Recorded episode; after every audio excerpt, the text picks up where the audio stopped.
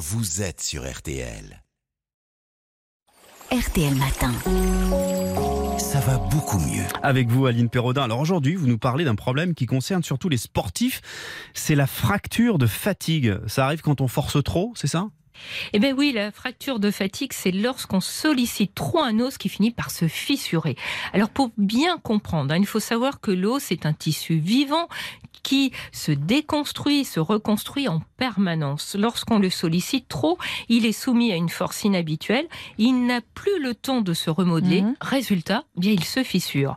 Alors les fractures de fatigue sont plus courantes au niveau des jambes et des pieds, mais elles peuvent aussi se produire là où il y a eu du surmenage. est-ce qu'il y a certains sports qui sont plus à risque que d'autres alors oui, la course à pied qui sollicite beaucoup les jambes et les pieds, et aussi les sports à fort impact comme le basket, le tennis, la danse sont plus à risque. Mais c'est plus la pratique intensive que le type de sport qui est en cause. Par exemple, des personnes qui s'entraînent pour un marathon, qui forcent trop et multiplient les séances, peuvent avoir une fracture de fatigue. Mhm. Et preuve hein, que ça peut arriver avec beaucoup de sports. L'année dernière, Raphaël Nadal a été mis à l'arrêt plusieurs semaines en raison d'une fracture de fatigue au niveau des côtes. D'accord, mais ça n'arrive pas qu'aux sportifs.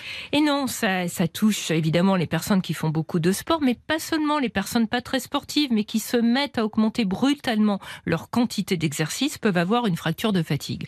Alors ça peut par exemple arriver à des personnes qui partent, vous savez, vous partez en randonnée, pas très entraînées, vous marchez sur de longues distances avec un sac mm. à dos, et là, les femmes aussi hein, qui ont de l'ostéoporose sont plus à risque. Et est-ce que ça fait mal? Comment on reconnaît qu'on a une fracture de fatigue? Mais Ce qui la caractérise, hein, c'est une douleur progressive que l'on ressent alors qu'on n'a pas eu de choc ni de chute. Hein. Elle peut s'accompagner d'œdème et de rougeur. Elle commence par se manifester au cours de l'activité sportive, puis de plus en plus tôt jusqu'à devenir parfois permanente dès qu'il y a une mise à l'appui, par exemple dès qu'on pose le pied au sol. Alors outre l'examen clinique, hein, il y a souvent un examen complémentaire qui est nécessaire, m'a dit le docteur Gilles Testou, médecin du sport. Le plus souvent, on prescrit un scanner, voire une IRM. Hein. Alors qu'est-ce qu'il faut faire en cas de fracture de fatigue? Eh bien là, il faut mettre au repos la zone qui pose problème pour permettre à l'os de se reconstruire. Si la fracture de fatigue a eu lieu au niveau du pied ou de la jambe, le médecin peut recommander de porter une botte de marche pour soulager l'appui. La guérison, ben oui, ça prend du temps. Il faut compter environ 45 jours, m'a dit le docteur Testou, avant de reprendre progressivement le sport qui a causé la fracture de fatigue.